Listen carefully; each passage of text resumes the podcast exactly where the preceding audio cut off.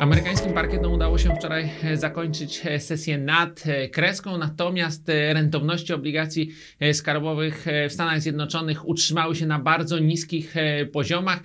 To oznacza negatywne informacje dla dolara, natomiast pozytywne dla walut rynków wschodzących, dlatego że inwestorzy wyceniają mniej więcej trzy obniżki stóp procentowych o 25 punktów bazowych w perspektywie najbliższego e, roku przez e, Fed. Także e, złoty jest beneficjentem tych e, zmian w Stanach Zjednoczonych, beneficjentem zmian globalnych, bo inne waluty rynków wschodzących także umacniają się do dolara i dzięki temu schodzimy na euro złotym w okolice e, 4,33. Dolar złoty jest poniżej poziomu 3,95. Dzisiaj oczywiście mamy ważne dane makroekonomiczne ze Stanów Zjednoczonych. Zobaczymy, jak wypadną odczyty Departamentu Pracy, zwłaszcza te związane z ilością nowych etatów, no i oczywiście e, ze zmianą e, średniego e, wynagrodzenia godzinnego. Także te dane są ważne. Jeżeli one będą słabe, natomiast nie tragiczne, no to oczywiście utrzyma się